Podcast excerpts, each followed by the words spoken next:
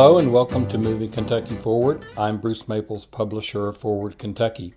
So here's a name for you Patriotic Millionaires. Does that get your attention? It certainly got mine. What is this group? What do they want? And why did they recently visit Kentucky and speak at a number of different locations across the state, including colleges and universities? I caught up with them to learn more about their story and to hear what they stand for and what they're looking to have happen. So, we're here today with two members of the group Patriotic Millionaires, which is a wonderful name for a group because it immediately attracts attention. And they have recently been in Kentucky visiting various places and talking about their book, which we will talk about in just a moment. So, Morris Pearl and Erica Payne, welcome to Moving Kentucky Forward. Thank you. Thank Happy you. to be here. Great to be in your show. I uh, I have to admit that when I first heard of this group, I thought, okay, what exactly is the point? And I actually asked somebody, I said, they were, they said y'all were coming to Kentucky. And I said, okay, great. Are they going to like give lots of money to activist groups? Do they want to give me lots of money? What's the story? And they said, no, they're coming to talk about their book and about the principles they espouse. So the book is Tax the Rich, and there's a website, taxtherich.com. So, uh, Erica, you're the president of Patriotic Millionaires. Is that correct? I am. Okay, so why don't you take a moment and just tell us about why the group formed and what the point is? Yeah, sure. So um, it was during the lame duck session of Congress during in 2010, and it became pretty clear to anybody paying attention that President Obama was going to cave to Republican demands to extend the Bush tax cuts.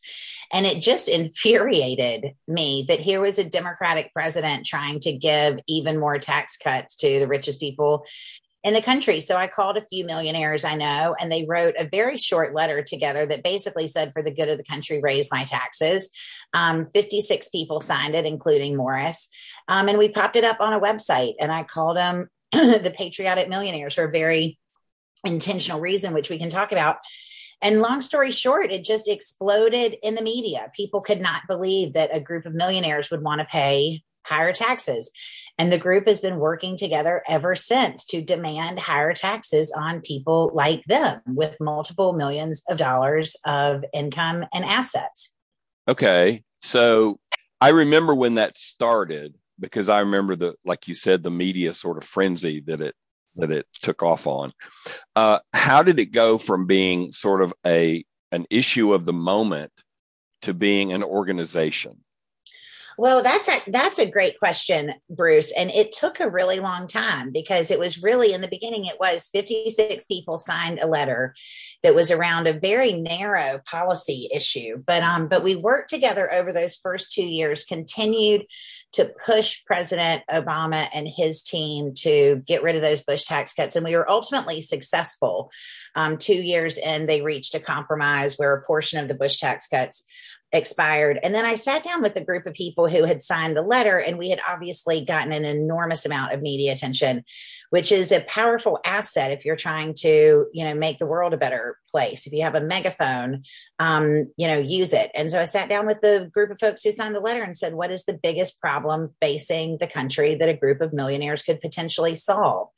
And everybody agreed that this growing level of inequality is destabilizing the whole country. Um, it's at historic highs, 100 year levels of inequality and it's ripping the country apart. And so the organization, so we then started to really build an organization. Um, Morris at some point quit his job, uh, maybe a year or two after that, quit his job and came to work with us, work with me full time. And we've been building out an organization ever since. So Morris, what happens when you talk to other, well, let's just start with other wealthy people about this concept? What what response do you get? Well, honestly, I live in New York City on the Upper East Side of Manhattan. Most people I talk to, pretty much everyone I talk to agrees with me. Now, you may think I live in a bubble in a, you know, northeastern city and you are, would probably be right but I think it's almost common sense. we don't want to live in a country like, say, South Africa in the 1980s with a few rich people and lots of poor people. And pretty much everyone understands that doesn't work. Almost everyone I know who's wealthy is wealthy because they had some kind of a business and their business involved, you know, thousands or millions of people who pay their bills every month, you know, to help them make money, whether it's mortgages or car loans or iPhone bills or whatever. And I honestly think that the vast majority of business people in America understand that the current system is unsustainable and it's going to fail.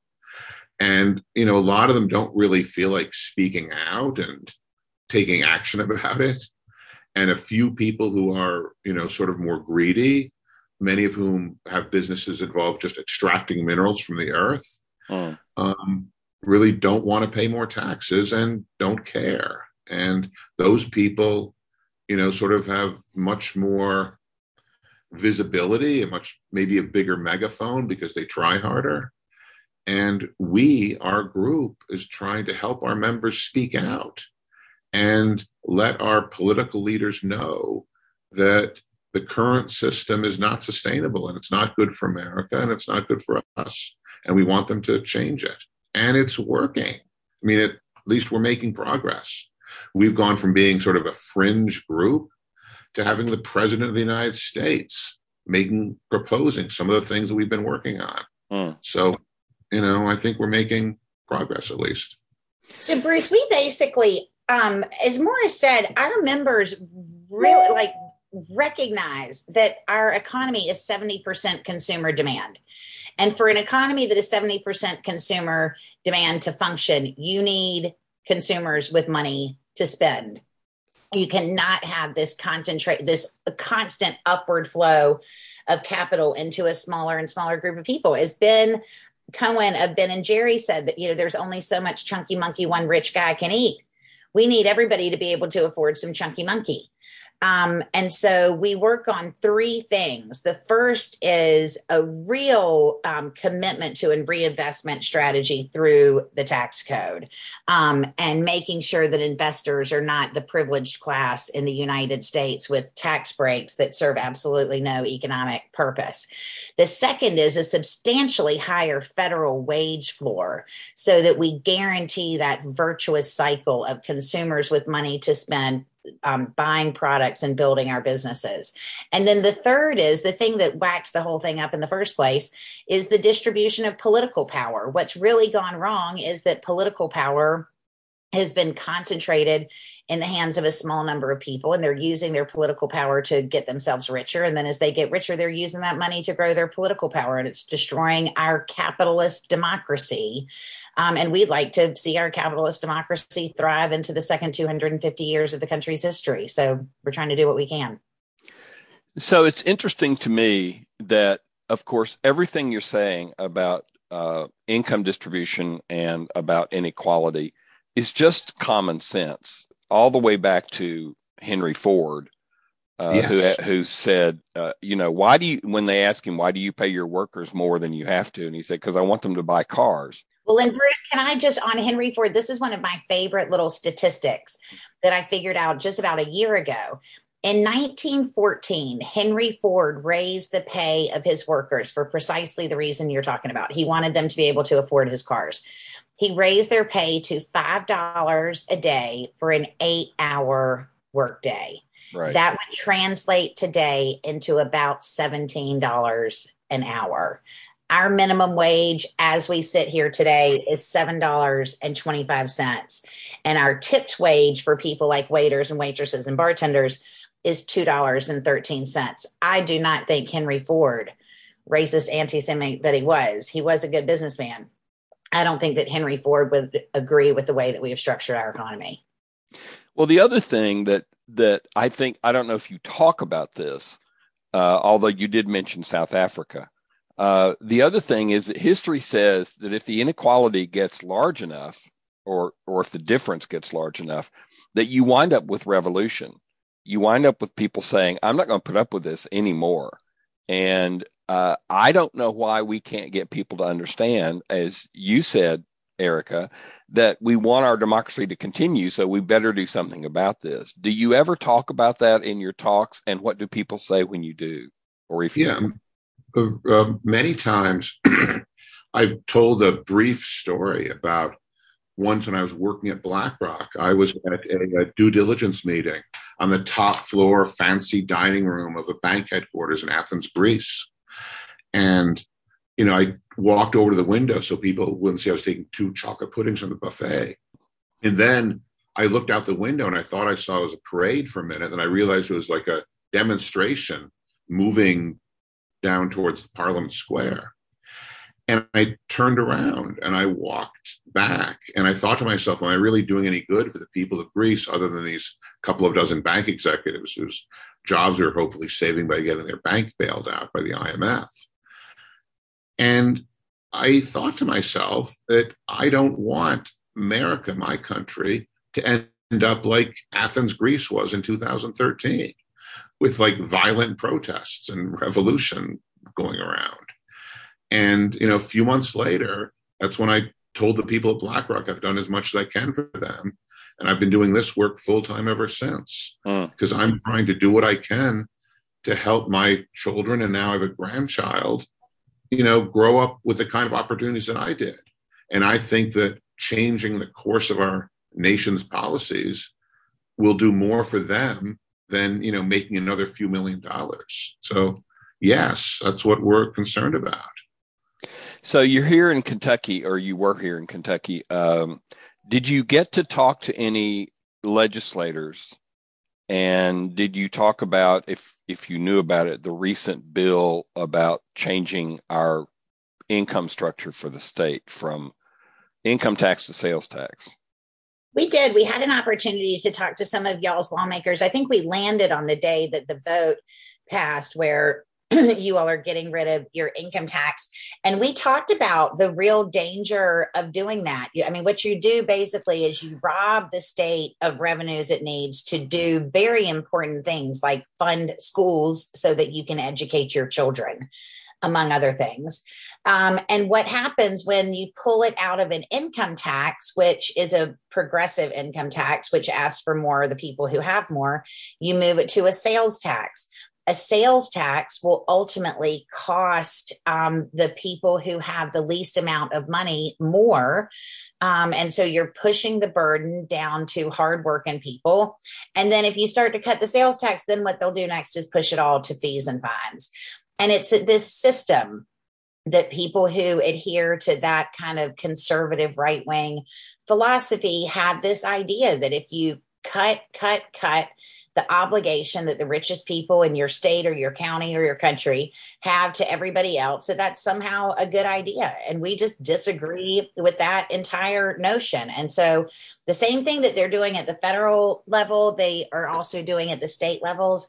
Keep in mind after world war ii the top marginal income tax was 91% right now it is 37% that is an enormous decline and both revenues which is you know a little piece of it but more importantly in just like the basic structure of the economy when you have a tax code that continues to allow the richest people to accumulate and hoard wealth you ultimately get your whole economy into quite a state. So when you talk about this one of the things that uh, uh you obviously know has happened in the country over the past 20 some years is the the complete bifurcation of the system where each side shouts at the other side and demonizes the other side. So you know those those wealthy greedy people and those lazy people and so on and so forth. How do you go at this and and name accurately the problem of greed without further exacerbating the division? What we did, we went to Kentucky and we've gone to other places, and we discussed pe- with people the details of how the tax code worked. We talked to them about how much taxes you pay if you do this, like work for a living, and how much taxes I pay if I sit around here doing nothing but watch the numbers on my computer screen get higher and higher. And you know, we're not saying that anyone's a bad person. I mean, Erica might say that some people are bad people, but that's beside the point. I don't think I'm a bad person. I just think that the system is designed in such a way that I pay a far lower tax rate than Erica does. And if you think that's good, that's okay. And but most people don't think that's good. Uh-huh. And most people agree with me that the system should be changed. So you don't have to I'm a bad person. You just have to think about it. Well, and look, stuff like taxes, okay? I mean, I guarantee you go tell 10 of your friends that you want to sit down and have a real juicy conversation with them about taxes. Nine of them are going to fall asleep and one of them is going to walk away. I mean, this is not, according to most people, the hottest topic that they want to talk about. And it can be difficult to understand some of the details of it. So the result of all that complication is that politicians of both parties tend to lie about taxes. And it's easier for them to talk to folks about stuff like, you know critical race theory and and gun control and things like that because it's, it's, stuff that people understand now what's happening though is that they're getting their pockets picked while mm. they're being distracted with these issues that you know may be important to some people but i don't think they're nearly as important as you know whether or not you have money in your pocket and can can raise your family and so i mean basically what's happening is they will come up with anything that they can possibly come up with um, to distract people from the fact that basically the richest people in the country are stealing your money. All right, so we we see the problem. We understand, I think, uh, some things that need to happen. They're not happening in Kentucky, but they need to happen everywhere. So how do we move forward on this? What is so for me as a very small time web publisher, for activists, for Kentucky Center for Economic Policy, uh, who's been running this same talk for years. What do we do to move the conversation forward? Listen, the people in Kentucky have an enormous amount of power. I, that's the first thing. You may not feel like you have a lot of power, but the people in Kentucky, your Senator Mitch McConnell is the chief architect, chief Sherpa of these kinds of policies, um, and also one of the chief beneficiaries of these policies. And your state and the people in your state are suffering as a result of that. So I think the first thing people should do is contact Mitch McConnell and tell him that they want higher taxes on millionaires, billionaires, and corporations. And I tell people put him on your speed dial, put his local office in Kentucky on your speed dial. And every morning when you're having your coffee, you call up his office and you tell him that you are calling from the great state of Kentucky. And you do not think that working people in Kentucky should be paying twice the tax rate as those Wall Street investors. Just put them on your speed dial. And then the second thing you need to do is go to taxtherich.com and watch our 15 minute presentation that explains the tax code top to bottom. And the third thing you need to do is call a friend of yours who is on the opposite side of the political aisle that you are and show him that show him that uh, presentation about the tax code and then ask him or her to call Mitch McConnell. This is one person at a time. We will change this country. So let me ask one other thing, uh, and then I'll have a one more question after that. Is there a framing that we need to be using? Tax the Rich is a great frame. I, I like the frame and I like the frame Patriotic Millionaires. When we're doing everyday conversation about this, when we talk about, for instance, if you talk about progressive taxation, most people's eyes roll back in their head. So, what framing can we use to talk about this? Is greed a good frame? Is equality a good frame? Is fairness a good frame? What what do you recommend? I mean, the place where we always start is the is the the great um, rivalry between their money versus your sweat this is the central problem of the tax code is that if you work for a living if you go to a job you know get a paycheck every two weeks and taxes come out of that paycheck the way the vast majority of people in the country do. If you are working for a living you are paying twice the tax rate of wall street investors and people like morris. That is the first thing that needs to change. Okay. Their money versus your sweat. Every dollar you make working is worth less money than every single dollar those jerks on Wall Street make investing money. That is a problem. And that is something that every working person in the country probably agrees with. And that's where the whole thing starts to break down is from the get go. Investors get a preferential treatment in the tax code. They get off scot free. And it's a lot of money Bruce. I mean, a working couple who goes to work every day, 40 hours a week, 50 weeks a year, brings home $100,000, they'll pay $9,000 in federal taxes. If Morris sells some stock one day in between drinking strawberry daiquiris on the beach and makes a capital gain of $100,000, he will pay zero dollars in taxes. That $9,000 should piss everybody in Kentucky off enough to pick up the phone and call Mitch McConnell and it gets worse. I mean, just and then the next year I have nine thousand dollars more than Erica does. Yeah, I make even more money in my investments because I start off the year richer, and it just the difference grows over time and over generations. That's why some people are extraordinarily wealthy, and huge numbers of people are just barely getting by and falling farther and farther behind. So let me ask my last question. Uh, is there anything that I didn't ask you about that you wish I had, or anything you want to want to bring up that we haven't discussed? It's just a huge number of things in the tax code that were put in there to help rich people get richer and get farther and farther ahead of all the Americans who work for a living. And you know, we've mentioned a few of them, and you can read our book for a few more.